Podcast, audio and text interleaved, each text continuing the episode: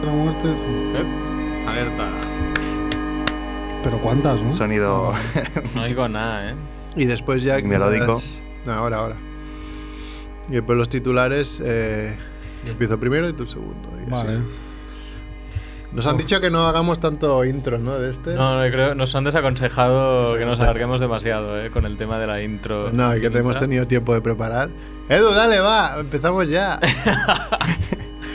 Aquí se hace a la carta, ¿no? O sea, si la gente pide, nosotros obedecemos. Hombre, Nos debemos.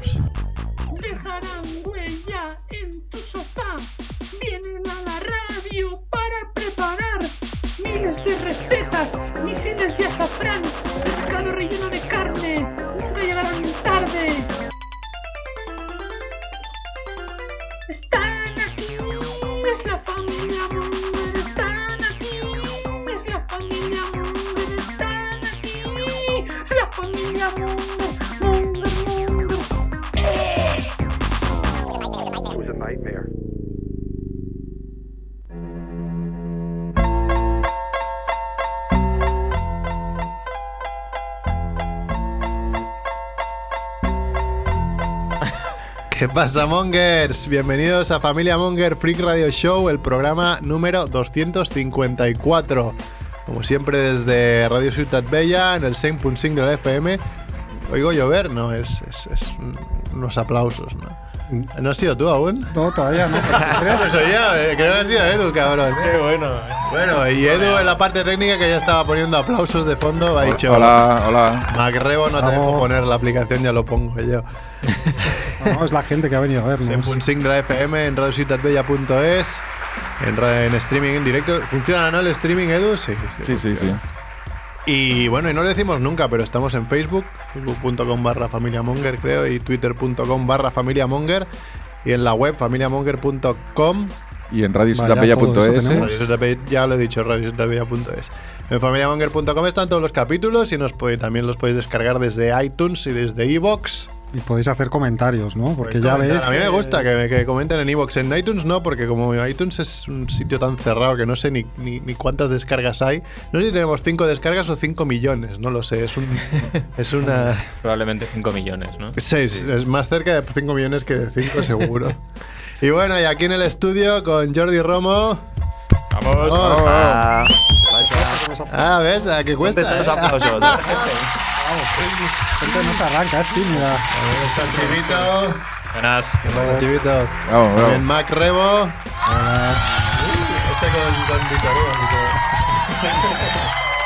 y yo que soy Merck. Vamos, vamos. Bueno, y hoy es martes 6 de La gente se marzo. calla. Hoy es martes 6 de marzo y estos son los titulares de la semana. Música de noticias, Edu. Tenía preparado los aplausos, pero las noticias no.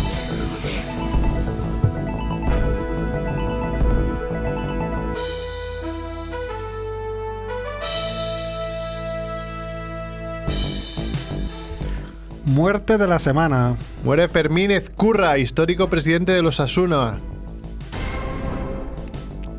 ¿Hay pam pam o no hay pam pam? ha habido Ah, pam, ha habido yo pam. porque no No oigo. nada, ¿eh? Yo no oigo nada. Bueno, A ver. otra muerte de la semana. Muere a los 31 años Davide Astori, capitán de la Fiorentina. Hay mucha, mucha cosa de, de fútbol. Otra muerte de la semana. Muere Kini, el legendario delantero asturiano a los 68 años. Muerte absurda de la semana. Es absurda porque me ha parecido absurda, pero realmente es un poco putada, ¿no? Es eh, muere un transportista al caerle encima tres toneladas de serrín. Ahí te puedes mear ya lo que quieras, que no, no, eso no va, va, va a chuclar, pero todo lo que quieras. Están tres toneladas de serrín, joder. Madre mía, ¿Cuántos niños pueden vomitar ahí encima, eh? Joder, ahí Cayeron como una montaña enterrándolo. Hostia, no lo sé. O iba en, en bidones y entonces. eh, Pues la verdad que no. Claro, es, es-. Igual iban a que buscarlo eso. Eso en la fiesta del Supers. eh, Lo peta, ¿eh? eso sí, sí, pero, hostia, tres toneladas y sácalas, es para sacar este hombre de, de- de debajo. Bueno, y, y además de estas, eh, hay otros titulares. El obispo de San Sebastián acusa a las feministas de llevar el demonio dentro. Detienen a un jubilado acusado de cultivar marihuana para completar la pensión. Sí, señor. Detenida la mujer salvadoreña que agredió al actor Marius Macón al grito de no quiero negros en el local. Y se olvidan de Top Hooper y Adam West en el In Memoriam de los Oscar. Bueno, bueno, esto... nos tiene un poco indignados, porque además fue de los pocos que de los que hablamos aquí. Yo estaba viendo el In Memoriam, vale que eran las 4 o 5 de la madrugada, y yo pensaba, hostia, solo han muerto estos, pues no ha sido tan mal año, ¿sabes? O sea, dices, bueno, sí salía el James Bond este con el... Bueno, no me saldrá. Ah, Roger Moore. Roger Moore. Y sí que dije, coño, ha muerto Roger Moore, ya ni me acordaba. Sí, pensaba que hacía más tiempo. eh. Y cuando y fueron pasando, así como el año pasado fue un caos, de un caos de, de- hostia, que acababa acababa el In Memoriam con, con, con la princesa Leia y su madre, que dices, joder, vaya, vaya bajona. Sí. Este año veías, dices, es que no conozco a ninguno, eso entre comillas es bueno. ¿no? Sí, en teoría no es tan sorprendente. Pero claro, no conocías a ninguno porque los que conocías Claro, pero que joder, conocía no a los pusieron. Adam West no estaban, pero qué mierda es esta, hombre. O sea, en un año Claro. que, que el fantástico ha reinado en los Oscars, ¿no? Y se olvidan de estos dos pilares. Sí, el tío, el, el tío que hizo el In Memoriam, que solo tiene que hacer el In Memoriam.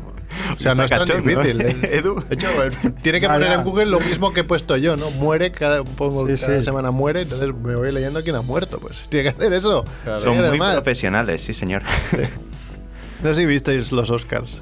No, bueno, Me nos hemos olvi- olvidado hacer una mención a Forges también, ¿no? Ah, ya, porque claro, es verdad, como no fui- ¿Cuándo murió? Porque cuando no estuvimos la semana pasada... pasada. Murió, sí. No sé si fue el mismo martes, el lunes, el martes, o el miércoles de semana Sí, pasada. ¿no? sí, sí. una semana que no- Forges, no mítico... programa. ¿qué? Dibujante. Dibujante... Ilustrador, Ilustrador. dibujante. Bueno, dibujante entre comillas, ¿no? Bueno, Bueno, hacía chistes. Sí, sí, desde que- hace tanto Caricaturista, ¿no? Sí. Cronista Ah, bueno, ilustrado. ¿eh? Quien no conozca a Forges o tiene menos de 15 años, es que es inútil. Directamente. Sí, sí, era... Oye, Edu, está que se salen con todos Sí, los yo no, yo, yo no oigo nada. No sé si es porque este micro no, no está bien El- conectado o Tienes que ponerlo en otro estoy agujero. aquí más perdido. Ahora, Ahora que tiene- ahora, ahora oigo los trapicheos de Edu. No lo has metido en el agujero correcto. Ya, ya, suele pasar eso. Y pues no sé, yo me levanté cada, como cada año para ver los Oscars. Pregunté, coño, ¿a qué hora son los Oscars? Dice a las 2. Hostia, no me suena tan temprano esto. Y es que normalmente empezaba a las dos y media, que me desperté media hora Ah. antes y después claro, te vas a dormir a las 6. Para despertarte a las seis y media, pues ahí se durmió Perry. Joder. ¿sabes? O sea, ¿Vas a se- trabajar después? Sí, claro. Ole. Para que ayer a las. 9 de la noche me dolía la cabeza infinito. Es decir, o me voy a la cama o me caigo redondo aquí. Digo, por favor. Y yo me lo paso bien. Lo que pasa es que el año pasado, comparando con el año pasado que también presentaba Jimmy Kimmel, el humorista Mm. presentador de, de Estados Unidos, este año también lo presentaba Jimmy Kimmel.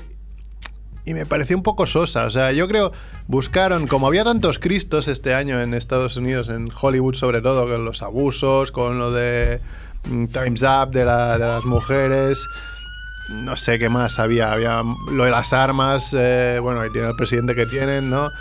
Sí, sí. Eh, intentaron no ir a muerte. Ser como políticamente sí, ¿no? Ya que esta peña es gilipollas, empezando por el presidente, nosotros vamos a ser más correctos. Y faltó un poco de, de chicha. Dices, bueno, está bien, las coñas estuvieron bien, sobre todo porque repitieron la mejor coña del año pasado. El año pasado, si alguien lo vio, hicieron entrar un bus turístico, unos turistas a, a la gala, haciéndoles creer que entraban a Es un verdad. museo o a algún sitio. Y entraron ahí, flipaban. Era, las caras de la gente era divertísimo. Y este año lo hicieron al revés. Fueron eh, un, un Jimmy Kimmel y un grupo de, de- de- de actores, directores, los que quisieron al cine de al lado, al cine chino, creo que era, a, a dar una sorpresa a un, a un grupo que estaba viendo una película allí mismo. Y la verdad que las caras. Claro, la primera eh, entraron primero Jimmy Kimmel y Gal Gadot, Wonder Y Woman. Woman, infinito, sí. Y después entraron el resto, que entraban, no sé, estaba eh, Estaba Armie. Hammer, estaba eh, Mark Hamill estaba. Mark Hamill, estaba Guillermo del Toro, había un huevo de gente, no sé Jennifer Lawrence también. Claro, pero es que yo el problema que a mí, tú imagínate, ¿qué haces, Mark Rebo, si estás sentado en el cine y te entra Gal Gadot?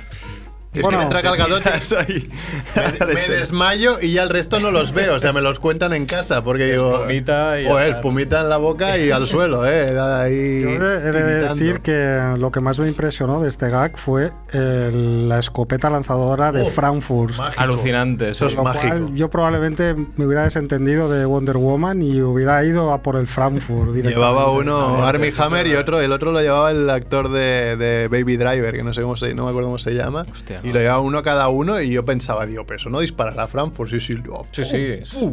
Sí, sí, es como la típica disparadora de camisetas, ¿no? De ahí de la NBA, Sí, que disparan pero- los pero descansos. Frankfurt, pero- coño, depende si, si no lo pillas igual. Que la comes doblada, ¿eh? Bueno, lo que no vimos después eh, era la pistola de los complementos, ¿no? Imagínate otra pistola, ketchup, venga, pa.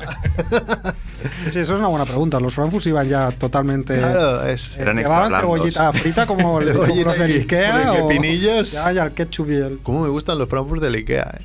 Ya, ya, son, Son, son son muy vicios, son la muy guarrada más absoluta, pero están muy buenos, tío. Están buenos, Probablemente sí, estén sí. hechos con el serrín que mató al señor ese. Seguramente se rinde el Ikea. Ay, pues. Pero están buenos. Se pueden Pues bueno. sí. Los Oscars los ganó, bueno, no los ganó nadie demasiado mm, sobrado, pero podemos decir que ganó La forma del agua de Guillermo del Toro, que la vimos en Sitges. Al menos A yo. mí me sorprendió bastante, ¿eh? Porque... ¿Tú la viste? Sí, la vi, sí la vi. Viste, ¿no? Y la película me gustó, me pareció una película A mí muy también, bonita. es que yo creo que nosotros salimos que nos gustó, pero ninguno salió muy Sí. aquello de decir, ¡guau! Peliculón. Sí que había gente que decía, ¡oh, lo increíble! tío". Sí, sí, Pues a mí no me ha, no me ha tocado tanto. claro. Por ejemplo, a mí me gustó muchísimo más la de Tres Anuncios en las Afueras. Quien no la haya visto, que la vea, porque. Pero sí que es verdad que tenía números de ganar y bueno. Pero además, es una Yo mierda, no- porque yo no la he siempre, visto, siempre que mañana. apuesto cada, cada año a los Oscars, apuesto, bueno, apuesto, pues lo pongo en Twitter para que quede constancia. Y Este año acertaste. pero es que llevamos, llevamos muchos años que acierto casi todo porque es que es demasiado previsible. O sea, no hay ninguna sorpresa. De hecho, la única sorpresa fue a guion, a guion original que ganó la de Get Out. Y yo había dicho de tres anuncios en las afueras. Y también falla mejor película porque mi rayada mental me dijo que, que iba a ganar tres anuncios en las afueras porque había ganado el BAFTA y había ganado no sé cuál. Pero es que si haces eso, lo que yo hago, aciertas el 90% seguro. O sea, es ¿Y por qué no ya has probado en apostar? no, pero algún año igual lo hago. yo- por ejemplo, el año, Sí, el año este que año yo no sé cuánto daban, pero decir que ganaba la protagonista de, de Tres Anuncios en las Afueras, la actriz Frances Sí, McDormand, McDormand. Supongo que te darían un céntimo por euro apostado porque está cantadísimo. Eh, claro, solo que te den 2 euros, pues apuestas 300 euros, te llevas 600. Ahora tienes que tener los cuadrados también para poner los 300 euros, ¿no? Aunque sepas seguro que va a ganar ella. Pero bueno, Que tienes hijos, Merck. ya. Y no tengo 300 El euros. dinero tengo de la universidad. Que has de pagar la universidad de los niños, que Ahí será muy está. cara, Sí, y has sí. de pagar tu jubilación, porque no... Es verdad, no- nadie me la va a pagar. O sea que, Claro. por favor... Además, arriesgar 300 euros por 300 euros, yo creo que tampoco es plan, ¿eh? Pues mira, ¿qué decía la jubilación? Si queréis, vamos al cerfómetro, también conocido como cabreómetro. ¿no? Vale. Dale, dale, que ahí Edu. chicha. Vamos al cerfómetro, sí, hombre, que antes me has dicho. Vamos a poner la música de. Ah, ya. Cabreómetro. Espera a ver que empiece. ¿Qué, qué- qué nos toca hoy? ¿Cómo va esto? ¿Quién, quién lee la primera? ¿Es tú? ¿Quieres? No, no, no. Por favor. ¿Yo? ¿Qué más quieres de mí? Si he pasado esta prueba de tu amor. Cabreómetro patrocinado este, esta semana por Enrique Iglesias. Venga, vamos con la primera. Defensa gasta 23.000 euros en repatriar a 29 miembros de la División Azul. Espera, que no está preparado. Espera, estamos señalando el pam pam. Pam, pam. Te- tendré que buscarlo yo al final. ¿eh? Ahora, la familia de Carrero Blanco pide a Cassandra que se disculpe por sus tweets. Demasiado. Pues si ya la han rápido. comprado. Esto es bueno también. Improvisamos aquí un pam pam. Zoido disolverá Podemos el 31 de marzo si no adapta sus estatutos a la ley de partidos. Antiviolencia propone una sanción a un aficionado por mostrar una bandera gallega independentista. Un ex ayudante del rey Juan Carlos, nuevo presidente de la Fundación Francisco Franco. Qué sorpresón. Sí, no, no se podía saber, ¿no? Que ¿Quién lo iba a Franco era amigo de Francisco Franco y de amigos de, de- ¿Quién lo iba a decir? Esta de que iban a prohibir Podemos no la sabía yo. Es muy buena, ¿no? Pero eso yo lo he leído, también no lo entendí demasiado, no han querido entrar demasiado, porque no, que no una noticia no te estropee el titular, ¿no? Claro, Pero- que la realidad no te estropee un buen titular, ¿no? sí, sí. Claro. Pero sí, sí, sí que lo ponían... Es sorprendente, cuanto menos, cuando hay otros partidos ¿no? que se ha demostrado que están financiados ilegalmente, ¿no? Sí, pero a saber qué, qué es Pam, esto de pam, adaptar esto está sus bien, ¿eh? estatutos. Vete a saber que pondrán los estatutos de Podemos que sea anticonstitucional o algo así. Sí, porque después el, el hecho de robar y de hacer Ah, eso son no, eso no pasa nada. minucias. Sí. Eso está bien visto. Estoy diciéndole aquí que, que llame, pero ¿qué pasa? Que, que el. Eso está el premiado. wifi ¿no? de aquí va un poco mal. ¿Qué pasa con el wifi de aquí. Edu? Que es que ya no pagáis. No, supongo que ya no se paga. Porque, porque datos no, no. Sí, sí, ya le he dado a datos que Ah. acaba de empezar el mes y tengo gigas. Ah, vale. no vale. tantas, porque que me he ido a la montaña este fin de semana y, y cuando, cuando mis hijos no quieren comer les tengo que poner YouTube. Es la, bueno que la. Bueno, le pongo YouTube Kids, que es en principio un filtro para que todos los vídeos sean aceptablemente visibles por niños. Claro. Pero claro, estas dos horas igual eso chupa una giga, dos, ¿sabes? Va, va dándole. Y llevamos una semana y ya me he comido casi la mitad de, de lo que tengo. ¿No has que probado no- llevar, yo que sé, unos juegos de cartas o algo así? en lugar de Ya, que en una, no, ya, pero comiendo ahí en un restaurante después de haber ido a la nieve todo el día, el niño cansado, ahí sentado intentando que coma algo, uf, difícil es sacar un juego. Ya, ya, ya. ¿Dónde he ido a parar el juego de las matrículas, el juego de Veo Veo, el juego de los colores? Nada, nada, todo eso. Bueno, y creo que ya nos ha llamado Quique, así que vamos con su mundo gilipoy. Mundo Gilipoy. Porque son muchos dan por saco como si fueran el doble.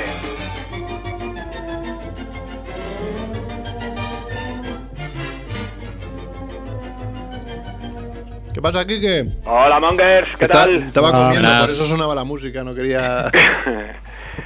Eh, traes hoy? Max, Dime, Max, ¿qué te pasa?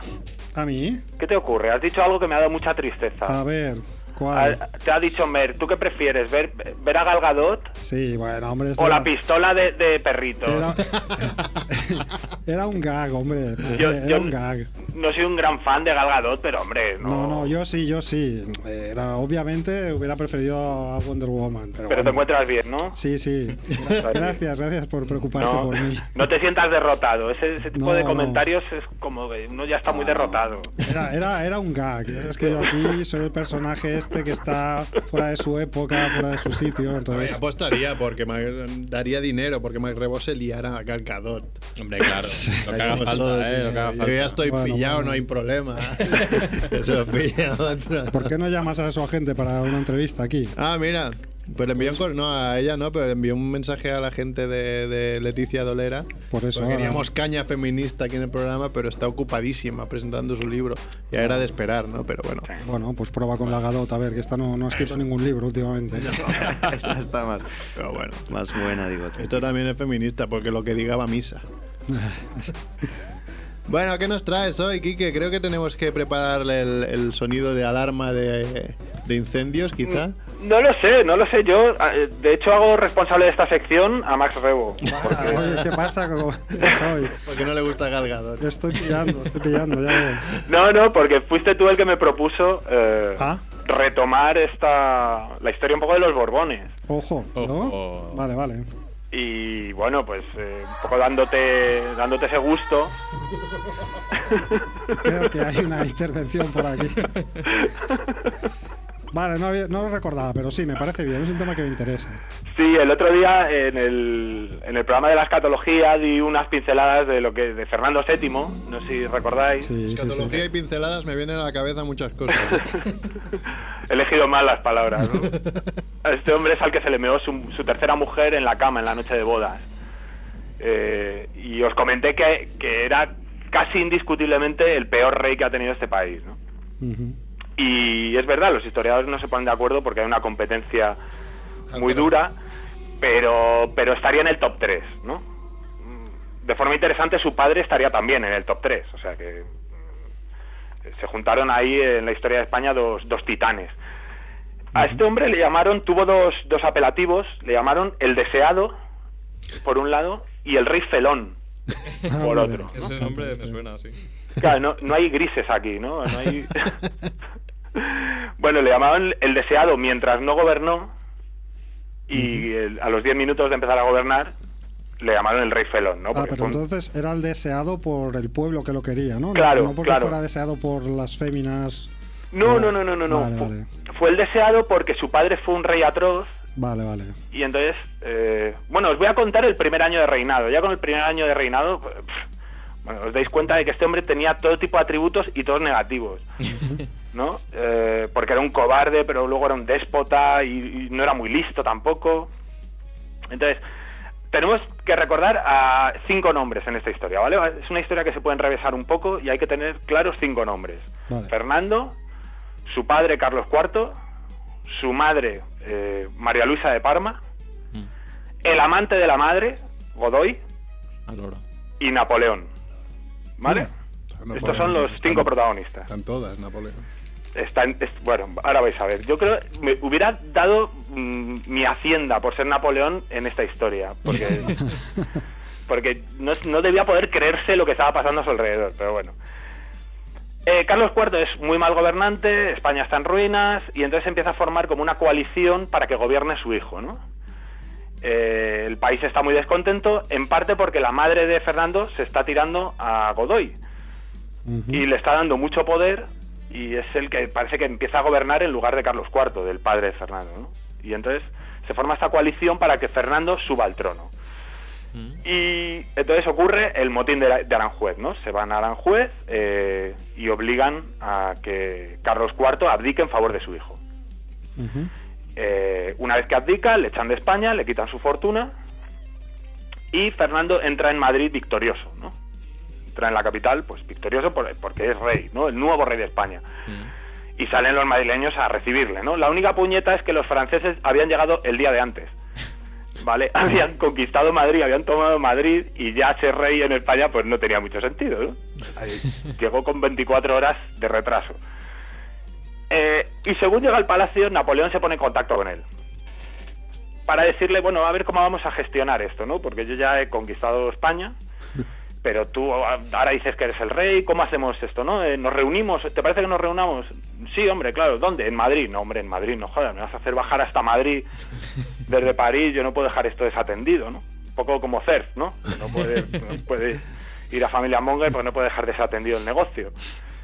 Y dice, bueno, pues ¿dónde? Venga, en el Escorial, ¿no? Le va- Napoleón le va proponiendo sitios cada vez más al norte, ¿no? Y Fernando sale con su comitiva y cada vez más al norte, a ver dónde se reúne con él Napoleón, ¿no? Hasta que ya le dice, vente a Bayona, mira, ya que estás en Burgos, vente a Bayona y nos vemos en Bayona.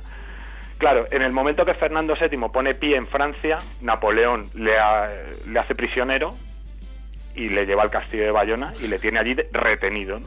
le tiene de rehén.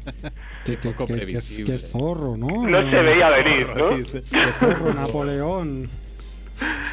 Todo esto ocurrió en, en un plazo de... O sea, él eh, recibió la corona en marzo, en mayo él ya estaba detenido. O sea, en dos meses, eh, en tres meses, ya estaba prisionero en el castillo de Bayona. Esto es un poco como hace poco, ¿no? Que decían, Puigdemont quiere ser presidente de la Generalitat. Pues que venga. Que venga. Claro. Que venga. Ven, No hay asómate. ningún problema, asómate. Soma la cabeza por aquí. Sí, sí, es que es lo mismo, es lo mismo. Pero no contento con eso, Napoleón dice, bueno, espérate, ahora voy a llamar al padre. Yo, a ver si cuela, ¿no? A ver, y entonces le dice, oye, Carlos, Carlos IV, ¿por qué no te vienes aquí, que estoy con tu hijo reunido? Estamos echando aquí unas partidas al Monopoly. Claro, él, él está un poco disgustado también por cómo acabasteis, ¿no? Que te hizo abdicar, que hizo el motín este.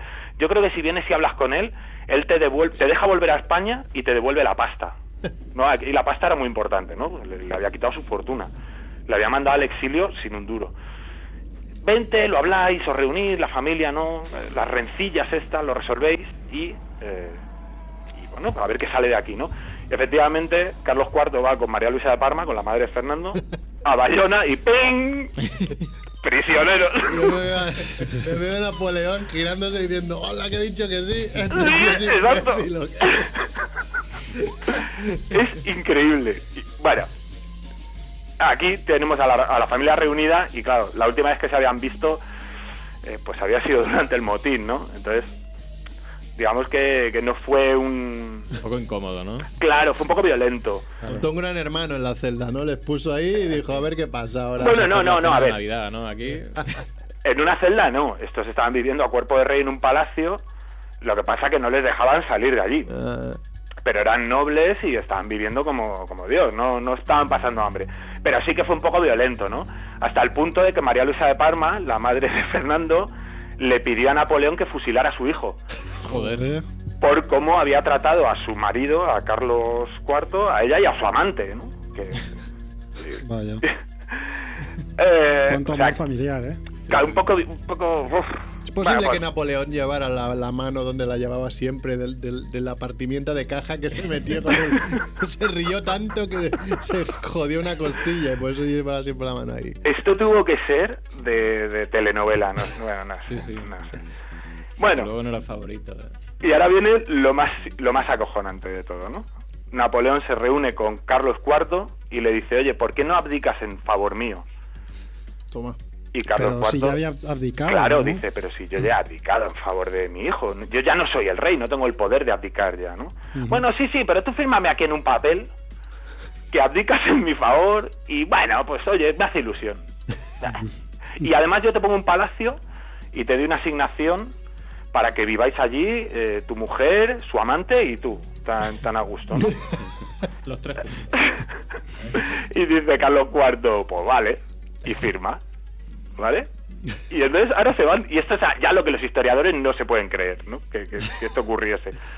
Se van Carlos IV y Napoleón a hablar con el hijo, con Fernando. Y le convence, le dice Napoleón, oye, Fernando, ¿por qué no abdicas otra vez en favor de tu padre? Devuélvele el trono a tu padre. Que tú eres muy joven todavía, te quedan años muy buenos, diviértete, tú vete a tu, pues lo que comentábamos el otro día, bordar zapatillas y irte de putas. Que es lo que a ti te gusta y, bueno, pues cuando tu padre ya no pueda, subes tú. Y contra todo pronóstico, Fernando abdica en favor de su padre. A ver, que seguramente estaba coaccionado, ¿no? Había guillotinas, había... No, no, no, no, no, no, no, ahí no hay, no hay ninguna coacción y, y lo puedo probar. Lo puedo probar. ¿Lo puedo probar? Sí, un vídeo. Hay un vídeo. Dentro vídeo. No, no, no. Hay una, una carta que le escribe durante su exilio, durante su aprisionamiento, le escribe Fernando a Napoleón pidiendo que le adopte. Hostia. Madre mía. ¿Vale? Joder. Le dice, mi mayor deseo es ser hijo adoptivo de su majestad el emperador nuestro soberano. Yo me creo merecedor de esta adopción que verdaderamente haría la felicidad de mi vida, tanto por mi amor y afecto a la sagrada persona de su majestad, como por mi sumisión y entera obediencia a sus intenciones y deseos. Hace Vale. falta hacer esa bandija. Que lame traserillos, ¿no? Es Sí, totalmente. Tony- Tony ¿Eso que era a posteriori de haber perdido ya el trono? o No, no, no, esto es antes, esto es antes. Joder. O sea, esto es. Bueno, no sé, esto no, no hay por dónde cogerlo. Bueno, lo, lo que ocurre es que automáticamente con esta jugada Napoleón se hace rey de España. Vale. Legalmente. Tiene lo- las escrituras, Claro. ¿vale? Y entonces es cuando pone a su hermano, eh, José Bonaparte, Las escrituras del piso. Pepe Botella, ¿no? Pepe Botella, le pone a gobernar, se produce, cuando esto está ocurriendo ya se ha producido eh, la rebelión y ya están los españoles eh, luchando con los franceses. Fernando VII se vuelve a convertir en el deseado, porque Mm. está en el exilio. Claro, y porque el- no había tenido tiempo de, de- de ejercer, ¿no? Claro, no, no, no, él había sido rey durante mes y medio. O sea, que la gente no sabía que todavía era que era un cabrón en potencia. ¿no? Claro, claro. sí, aquí se está produciendo lo de las Cortes de Cádiz, eh, parece la primera constitución española. ¿no? Bueno. Ujú. Y... La que aún tenemos y no se puede cambiar. Y este, No, esa no. no. y este fue el primer año de este tío. Pero por daros una idea, la última década de su reinado se llamó la década ominosa. Bueno, O sea, y, y sentó las bases para la guerra carlista, ¿no? Eh. O sea, no hizo nada bien. O sea, nada. Qué joya. Claro, porque es. Hostia, estoy seguro que en el cole, tío, lo estudiamos. Bueno, al menos yo, par partes que sí que recuerdo. Pero si me lo explicaran como lo has explicado tú, tío, que se ha probado, pero, pero fácil, es- entra facilísimo. Eso entra, O sea, cuéntame lo mongers que son esta gente y, y acabaré antes. Sí, es verdad, ¿eh? porque cuando te lo explican es todo como un lío de números Ah, y de descendencias sí, sí, raras. Claro, y de- Entonces pasa esto, ¿no, coño? Dile que les engañó como a tontos, como a borbones. Tendría que estar aquí que profesor de historia. Yo creo, y- ahora, ahora hablando en serio, yo creo que es que tendemos siempre a, a pensar que la gente no es tan idiota como realmente es. Y Porque están muy preparados, ¿no? Normalmente. El preparado. el preparado. Ahora, ¿no? yo en este caso no sé, no sé, Napoleón sí, pero bueno, Napoleón era un soldado, no, no era... Hombre, sobre esto siempre se ha dicho que ese fue un momento de la historia de la España donde los ilustrados apostaban por los franceses, Claro, ¿no? claro. Y en cambio volvimos a los borbones y entonces como que Claro, esta volvimos a fue caer como- ahí en... La oportunidad de salir del pozo, ¿no? La, Sí, sí, la sí. oportunidad de salir de, de, pues esto, de, de desmarcarnos de esta gente. Y pues bueno, no, no pudo ser. No puede ser. Y así os veis como os veis. Te digo. Nos vemos, nos vemos. No, no, yo vivo en la corte. Bueno, sí, sí, pero lo vives como vasallo, no, no como... ¿eh? No como... Es un no plebeyo. noble. Estás llamando plebeyo. sí, Sí, un sí. autónomo plebeyo. Muy bien. Bueno, Mongers, Pues muy bien. La, la- igual podríamos llamar mundo gilipollo, historia gilipoy, ¿no? historia Sí, gilipoy. sí. sí. Es- es- aprendemos mucho. Ya estamos más cerca de escribir el libro. Otro capítulo lo dedicas a la década ominosa esta, ¿no? Supongo. Hoy, sí, sí. Porque claro, queremos más. ¿no? queremos más de este fabuloso personaje. Habrá, habrá más de Fernando VII. Señores, Muy bien, pues muchas gracias. Un abrazo. Venga. Chao.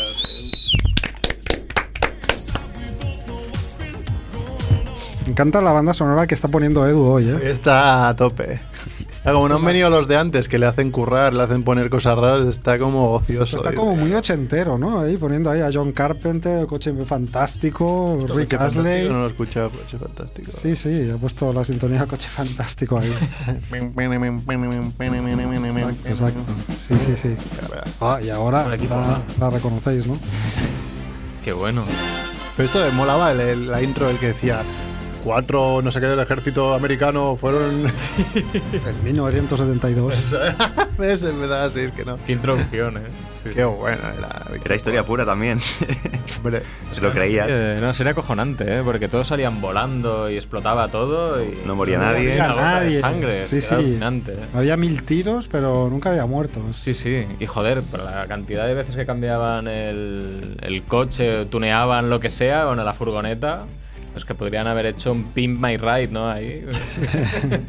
La época. eh, ¿El coche fantástico también había muertos o no había muertos? no. No, todas estas tampoco. series Kiber tampoco.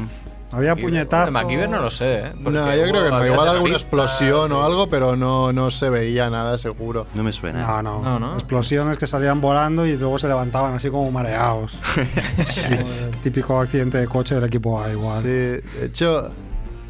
Mira, pues la familia. Joder, Edu, estás a tope, ¿eh? Está fácil, está todo aquí. Está todo aquí, dice. Pues. No sé si quieres, Macrebo, hacer alguna película de Cinemonger. Tenemos tiempo. Vale. Eh, Mientras tanto, si no, bueno, mientras abres la libreta, eh, vamos a hablar porque nuevamente para esta época invitamos a David Amorós, que es de los que monta el, el Americana Film Festival, es el, el festival de cine independiente de, de americano de Barcelona. Pero este año se nos ha pasado. Y como empiezan un día antes, que es hoy, Mm. pues ya no puede venir, porque hoy es la inauguración a la que ha ido de invitado enviado especial Javiola. Que le hemos dicho que llame, sí, pero es tan cabrón que me juego Seguro- mil euros a que no vaya a llamar. Seguro que no llama. Le No. hemos dicho, oye, la peli es a las 8, llama a menos cuarto, nos dices el ambiente, qué peli vas a ver, qué tal que la americana. Y dice, pero si no habré visto nada. Digo, hombre, precisamente es para. La crónica en la, la directo, crónica ¿no? en directo. Ya sé que no habrás visto. Pero es que empieza a las 8. Digo, bueno, ¿qué vas a, qué vas a ir? A las 8 menos 1. pero bueno, ya, igual, igual no Que Javiola lo tienes que seducir. Si quieres que haga lo que tú quieres que haga, Ah.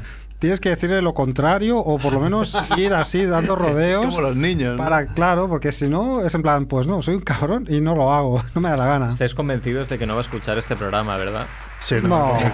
Sí, segurísimo, segurísimo. Javiola, nos debes una cena. Mira que le he dicho, y si no llamas vamos a hacer la sección de rajemos de alguien que no alguien ausente, ¿no? pero Pero ya- así no ha respondido, ¿eh? Ya hemos empezado, ¿eh? O sea, porque esto está programado para minuto 50 de programa y ya estamos rajando de Javiola Sí, y sí. saber si va a llamar o no va a llamar. Bueno, pues Americana, eh, Americana Film Festival, que es desde hoy hasta el domingo, porque le dije a David, mira, no vas a poder venir, pero vamos a hablar ni que sea el festival ya que has venido tantas veces. Claro. En la que se pueden ver pelis, algunas de que se pusieron en Sitges que me dijeron que están bastante bien, yo las vi. Como Brixby Bear, que es un tío que lleva un cabezón de, de- de- de oso durante toda la película, es un poco... Sí, la, ten- la, la tengo en la raro, lista ¿no? de películas para ver y aún no he Sí. tenido la oportunidad. La verdad es que era bastante sorprendente. Creo que se llevó algún, algún premio. Sí, gracias. No, no, en Sitges... Ah, puede ser, puede ser, puede ser. No, Nuevas Visions no. Puede ser, algo, Puede ser. algo se llevó, sí que me suena. O el premio del jurado joven o algo así que Puede han ser, hecho. algo así, sí. Después también está Dave Mata Mace, que está Esa- bastante, esa sí que la vi. bastante bien. ¿Ese la viste y qué? A mí Ah, me, me pareció bastante original. Lo que pasa es que o entras en la peli o igual Adiós, o parece se te hace algo largo. Tan, tan extraño que, que es que, que bueno que, que lo rechazas, ¿no? Y después había otra, The Endless. The Endless es una película. Ah, Endless, The espérate. Endless es una película que, que fue a ver eh, tu primo, Andrés Fernández, que está con Lady Boys. Después podemos trabajar también. está pasándose. Tenemos unos- para todos. Tenemos para- Y, y es una peli así un poco rollo sci-fi, eh, rollo ciencia ficción. Eh, No, yo no la vi, ¿eh? pero me dijo que está muy bien. La típica Pero, peli indie. ¿Cuál es el argumento? Es que me suena mucho el título. Hay un, es, eh, mira, Justin y Aaron tienen una historia muy extraña en su pasado. Vivieron durante años en una secta de la que Ah. al final pudieron huir. Sin embargo, Ah, vale, su no. vida posterior tampoco les ha traído la felicidad. No la vi, no la vi. Racatrá, racatrá. La gracia es que tanto dirigida como el guion como los actores son los mismos tíos. O sea, ellos, yo me lo guiso, yo me lo como, ¿sabes? Vamos a hacer la película y está bastante bien. Una peli con muy poca pasta, pero que todo el mundo me recomendó. Así que está, mira, la dan mañana a la noche o el sábado al- a las 6 de la tarde. ¿Y Son qué- películas que se pueden ir a ver. Esto se puede mirar en americana, americanafilmfest.com. ¿En qué cines son? ¿Las echan? Pues creo que lo hacen todo en el cine Girona, menos hoy la inauguración que es en el Fenómena, pero es solo para la inauguración a la que pueden ir invitados, o sea, patrocinadores y, y- nosotros siempre vamos. Alguno- Javiola. Y Javiola porque eh, sortean, bueno, o, o regalan entradas, pero tienes que estar muy al tanto de que las regalan, entonces si eres rápido las coges, ¿no? Y este año pues Javiola cogió y por eso está allí. Y bueno, Americana Film Fest y después llama a Javiola y nos dice qué tal el ambiente. Muy bien. Y nada, si quieres vamos a hablar de alguna peli cinemonger, que si es la que veo allí, tengo ganas de mítica. escucharla. Sí, es la que ves aquí. She pleases me. Permit her to live in the world of the snakes. Now I will talk to the wolfman and the mummy. As you wish, master.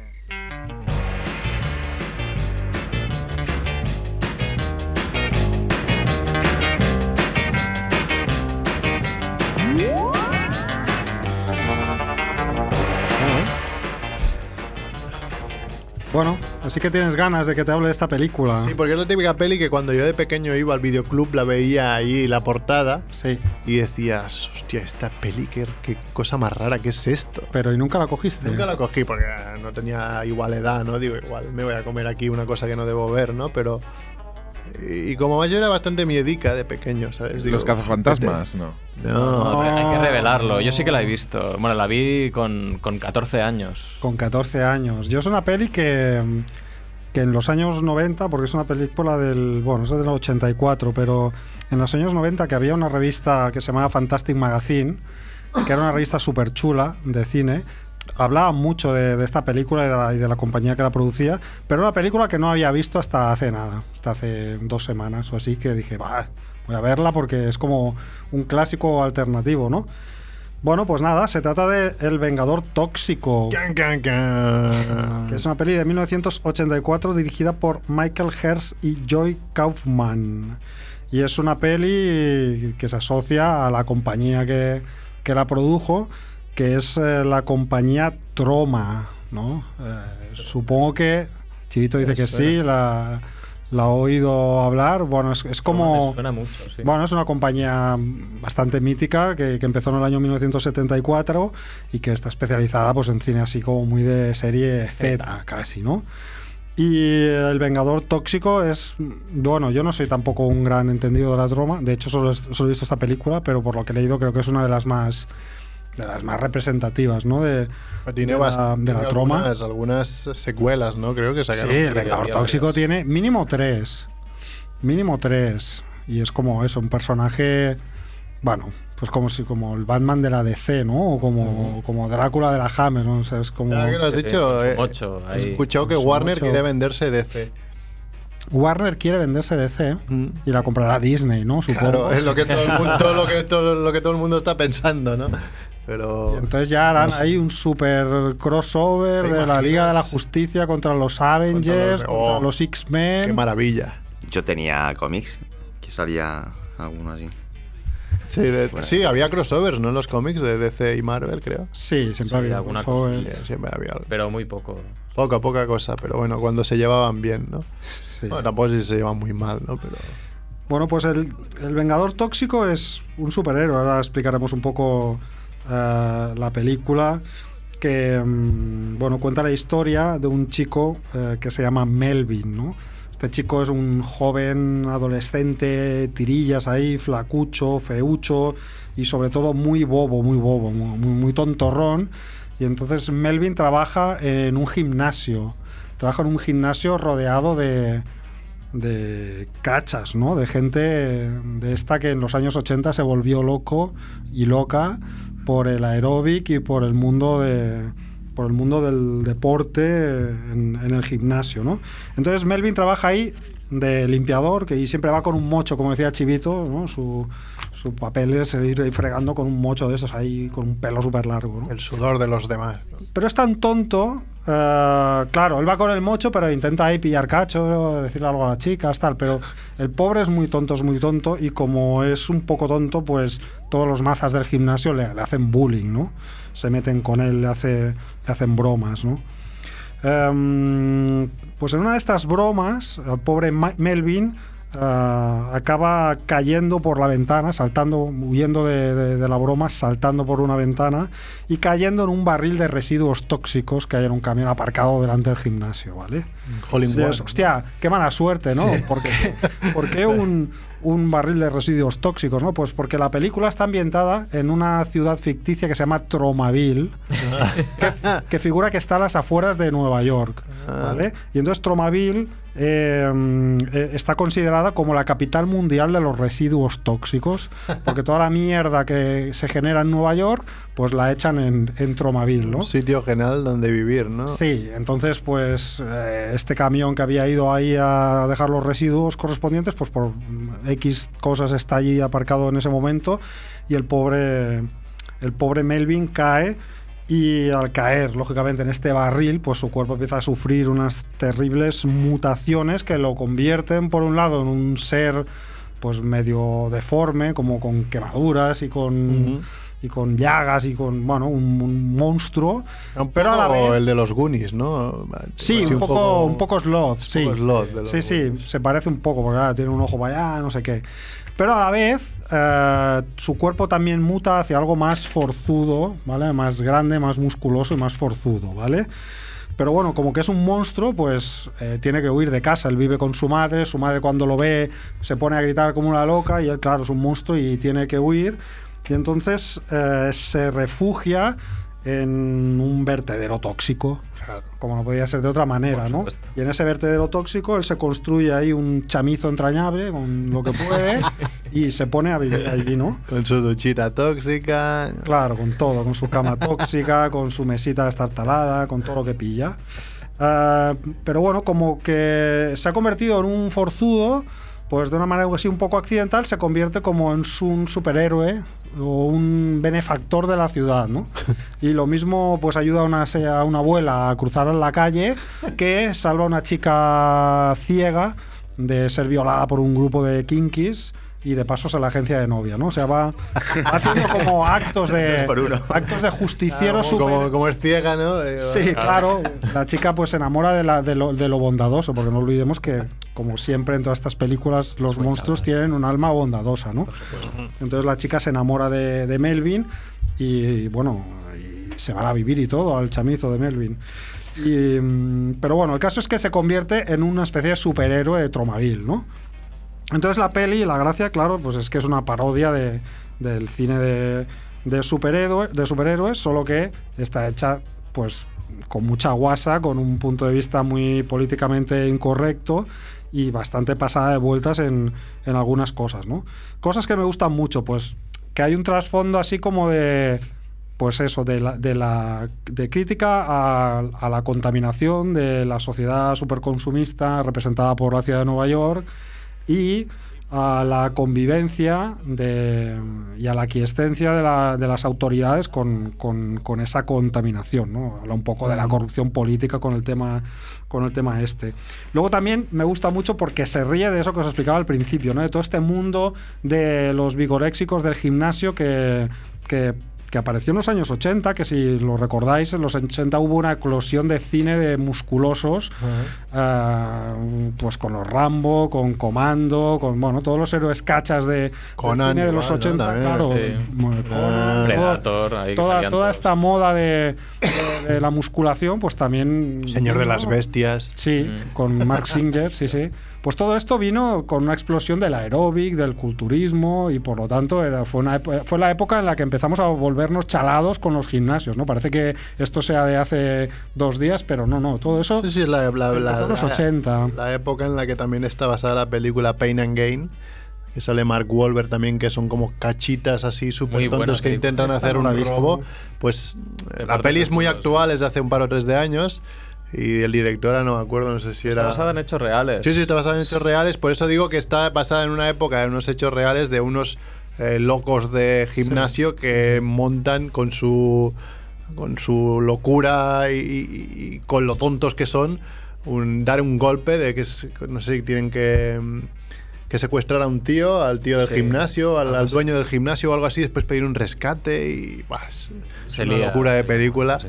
Y además se ve ahí que, pues eso, que son unos frikis del gimnasio y unos locos. Y creo que la época es por ahí, igual también tiene, tiene un poco. Pues seguro, porque ya te digo, fue una época como una década de exaltación de, del músculo, de la violencia, de los tipos duros, en la época de Reagan, o sea, todo estaba un poco en consonancia, ¿no? Entonces, bueno, me, gusta mucho que se ría un poco de, de eso, ¿no? De los chulitos de, de los chulitos de gimnasio, de los guaperas típicos, ¿no? De las películas.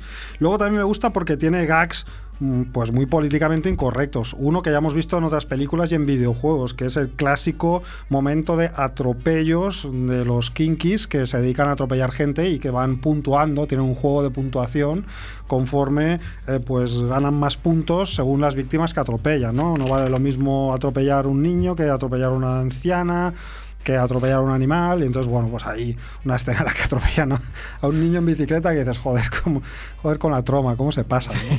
pero bueno es ese espíritu ahí eh, gamberro máximo no en plan no respetamos nada no también me gusta mucho que, que el superhéroe como buena parodia pues es muy bestia o sea, no es un sup- lo que decíamos antes del equipo A, que daban mil tiros y no se moría nadie. Pero aquí no. Aquí, si el tío tiene que actuar, actúa de justiciero, pero no les pega a lo Batman un par de vamporros y los deja ahí atados con una cuerda para que venga la policía. No, no. El tío parte brazos, eh, arranca ojos, chafa Yo- cabezas. Yo recuerdo eso, que era un poco gore, ¿no? O sea, Es gore, es un gore cachondo y artesanal, Sí, sí. Pero, pero, muy resultón. Y entonces, claro, el, el Vengador Tóxico, se- pues, después de la paliza, eh, se caracterizaba por dejar su sello, que era eh, clavarles el mocho ahí en la cabeza y dejar el mocho, el mocho clavado, ¿no? Pero entonces esta parte así como, como salvaje, que, que- que- choca frontalmente con, con las pelis de superhéroes, pues también me gusta mucho, ¿no? Y eh, bueno, por todas esas cosas, me gusta mucho esta película, que la encuentro muy cachonda y que habla de un superhéroe marginal y que no deja de ser, pues eso, una venganza de- de- de lo feo y lo friki sobre la vulgaridad de, de los guapos, ¿no? Y eso es algo que Bueno, nos gusta reivindicar. Tam- También está ambientada en una época en la que había muchos slashers, ¿no? Entonces igual también ahí Sí. había un poco el guiño, quizá. Claro, también, sí, sí. ser. Fue la época en la que empezó todas las sagas de Claro, de de Viernes Viernes 13, 13, de Halloween, todas estas. Claro, sí, sí. ¿Y qué tal ha envejecido? Porque claro, yo la recuerdo con cariño, a mí me sorprendió bastante. O sea, ambien- recuerdo una ambientación así bastante que te atrapaba. Ah, ¿no? yo, yo sinceramente pensaba que, que por todo lo que había leído de la troma, en plan, en términos de cine muy cutre, yo me esperaba algo peor. Y, y no vi una buena copia, ¿eh? porque no la he encontrado esta película y la, la vi online. Y era una copia que costaba ver porque se veía así como muy pixelada y tal. Pero tot i això, me, me gustó bastante. O sea, me gustó bastante cómo estaba hecho. No, no, no era una peli de estas cutres que dices, joder, qué cutre. era". No, no. O sea, dentro de, dentro de la subversión y de lo cutre, estaba bien hecha, ¿no? Y, y los efectos estaban bien. O sea, el, el tema del gore estaba, era cachondo y estaba bien resuelto. No, no. Yo no la vi en su momento, por tanto, no sé si, si ahora es como hubiera envejecido en mi- una visión mía, pero vista de cero ahora con todo lo que quieras de cariño hacia el cine ochentero y todo eso, es una peli que sí, sí, yo la, la valoro, yo creo que se aguanta. Sí, sí. Más- pues habrá que verla de nuevo. Mira, hay cuatro, hay cuatro entregas, mira, estoy mirando. Imagínate. Y el- la última es del año 2000. O sea, eso habría que estudiarlo porque la primera es del 84, la segunda del 89, la tercera del 89, o sea, el mismo año estrenaron segunda y tercera, y la cuarta del 2000, como diciendo, ay, mira que volvemos. O sea, Eh, estuvo toda la década de los 90 durmiente, ¿eh? el Vengador Tóxico. Además la estaba buscando por, precisamente por eso, porque a mí me sonaba bastante patriótica, había mucha bandera, ¿no? En la portada, no sé si en la película, pero al menos la bandera, sí que yo la recordaba eso, que En la aparte, aparte película- del Vengador Tóxico como con el mocho salía la bandera americana de fondo. Bueno, en es las- basta- yo creo que es bastante burlona, ¿eh? En la película no recuerdo Probablemente. ningún tipo de... Seguro que eso igual está, lo podrías comparar con, con el Capitán América o algún Yo creo que héroe sí, que, típico claro, clásico americano. ¿no? pretendidamente No, es se está un poco riendo, ¿no? Ah, De, de Ah, todo esto es- justamente, ¿no? De los superhéroes ahí grandilocuentes, ¿no? Este Si ves la segunda, la portada de la segunda y la tercera también salen banderas americanas a lo grande, o sea, es, era, "Ey, esto es América. nos mola". Sí, sí, sí. Pues muy bien, el Vengador Tóxico. Sí que tenía entendido eso, que la, la troma esta era, era la que la clavaron, o sea, probaron con varias mierdas a la vez. Y esta es la que más aceptación tuvo, decir, ¡ay, cómo mola esto, el Vengador Tóxico! Sí, sí, sí. Es que yo aparte lo recuerdo con cariño porque cuando yo la vi era lo típico que alguien se sacaba un VHS no sabes muy bien dónde.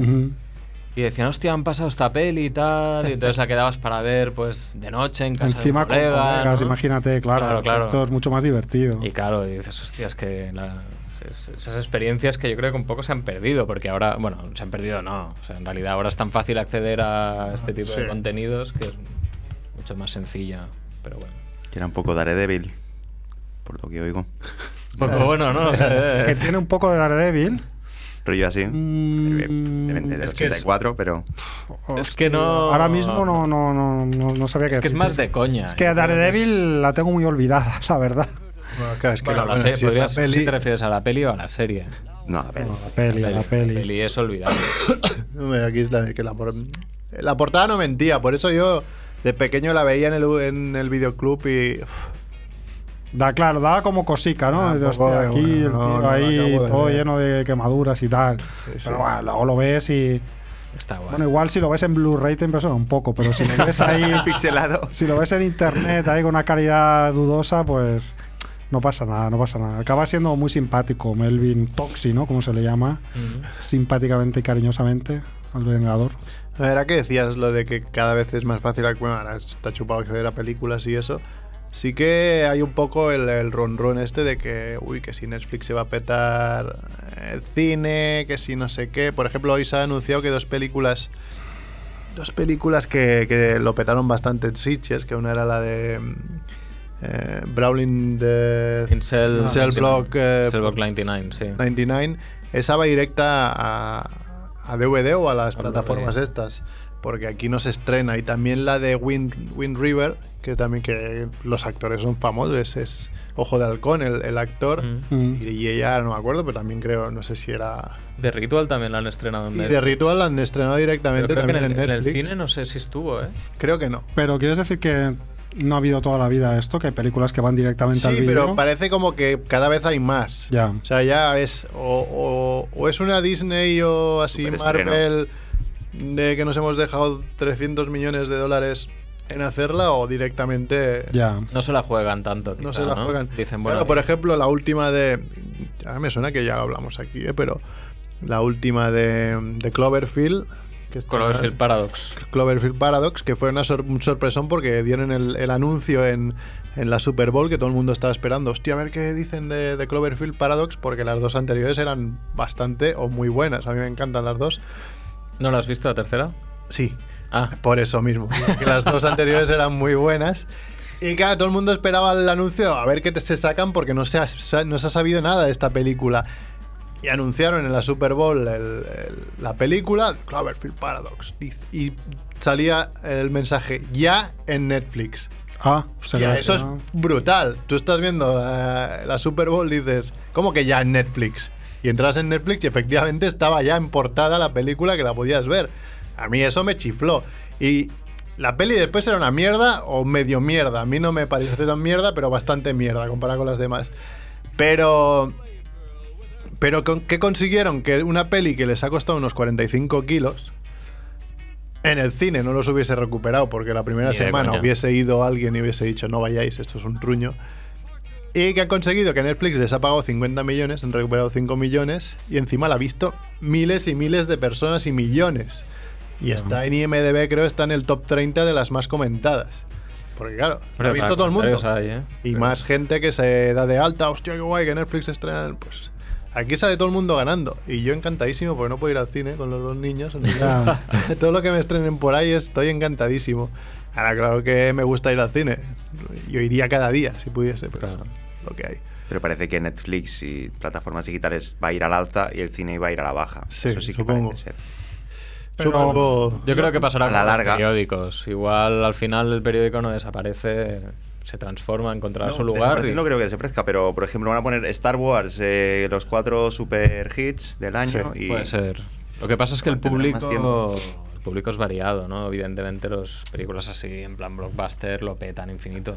Pero yo creo que se están registrando buenos números con películas como tres anuncios en las afueras y cosas así, ¿no? Mm. Ahí- Sí, que no hace falta que sean tan blockbusters y la gente. Pero es verdad que esto de que se muere el cine ya viene de lejos, ¿no? Porque también se de- debió decir en su momento Con que el con el VHS. vídeo, con el VHS, luego con el láser, o con el Laserdisc, con el DVD, ¿no? Es como que, bueno, al final van saliendo alternativas, Sí, pero sí, de sí. alguna manera, pues, no- es que no es lo mismo la experiencia del cine que, que verlo en casa, en Netflix. No, no, está claro.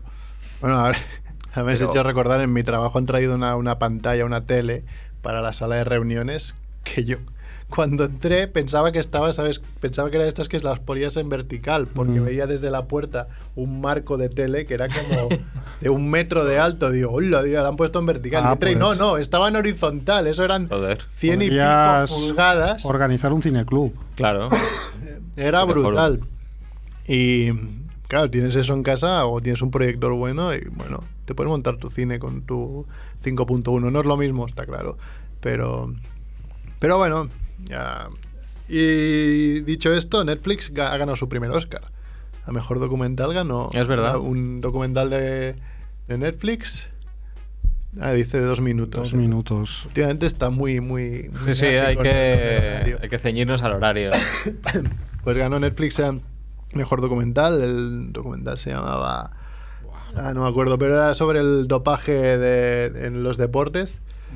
No hemos hablado tampoco del, del Oscar para Kobe Bryant. Eso tiene que escocer bastante. y Oscar para ¿eh? Kobe Bryant como, como, como productor. Pero bueno, está, está bien, pues el tío es productor y, y el corto se ve que es muy chulo. Es un corto de animación que es chulísimo sobre unas palabras que él mismo escribió, creo, sobre, Sobre su- sí mismo. Para, sobre sí mismo para la dios del básquet.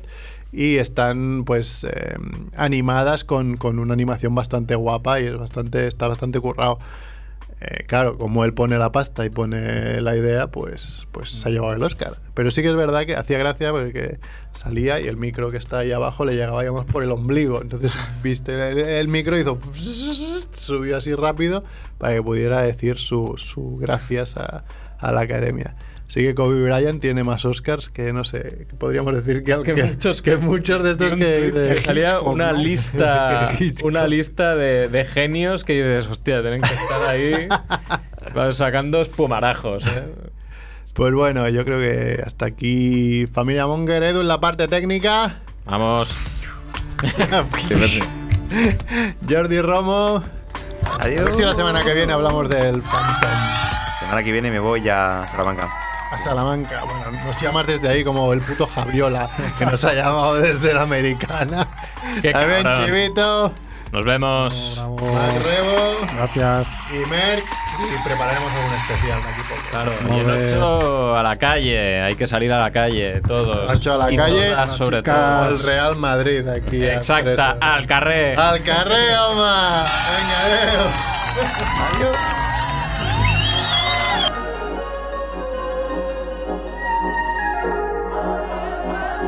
Días, soy Cecilio C. Y pues este es mi programa, que lo sepáis. Tengo un programa, chicos, mm, que os den por culo. Y eh, me lo han conseguido, me han conseguido curro, tentaciones, muchas gracias, de verdad. Eh, no quieren que me muera de hambre. En este programa estaré entrevistando a artistas, si se les puede llamar así,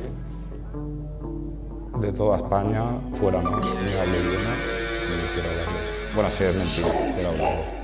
Eh, hoy tenemos a Carlota Cosials, de-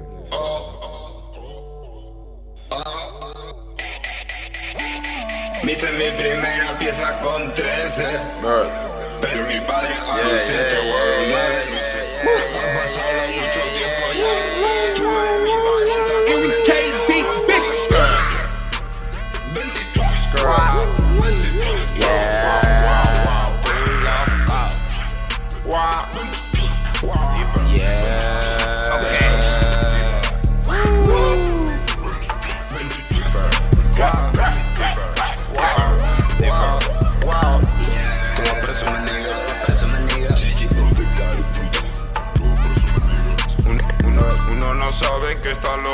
hasta que lo sabe. You know, I got it. I just want the rally. Me pregunta el gypsy que si soy un quinquillero. Que va compadre que me gusta pasearme. ¿Por qué? O sea, porque, porque es una historia, o sea, eso es toda... Es la Biblia, ¿sabes? No, joder, yo creo que si, si, o sea, si eres capaz de amar a... ¿Tú tienes hermanos, por ejemplo? Vale, pues eres capaz de, de querer a tu hermano para toda la vida, como, como no vas a poder querer a alguien que tú eliges. Exacto. Muy bien. Explicación. Un saludo para mis parejas. Es lo mismo, es lo puto mismo, chavales. Y que porte lleva hostia, la nota. Me das un, una escalofríos por dentro que fatal. Mm, me han dicho que soy un poco mala en directos. Con, o sea, que ¿Ah, sí? Es verdad, yo también soy malo en directo. Es que ya ni voy. He visto ya mis directos y he dicho que malo eres, Juan. Siguiente no vas. No, yo no creo que seamos malas. Yo creo que tenemos un directo. Era para joder. ¿eh? Ah, vale.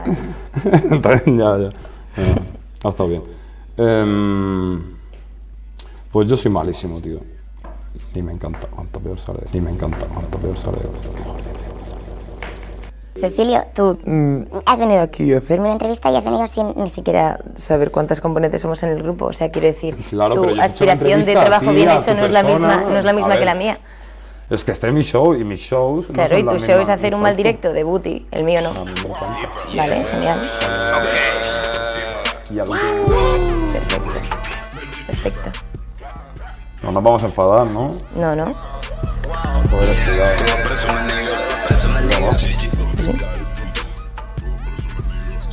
Uno, uno no sabe que está loco hasta que lo sabe. You know, I got it. I just want the rally. Me pregunta el gypsy que si soy un quinquillero. Que va compadre que me gusta pasearme. Why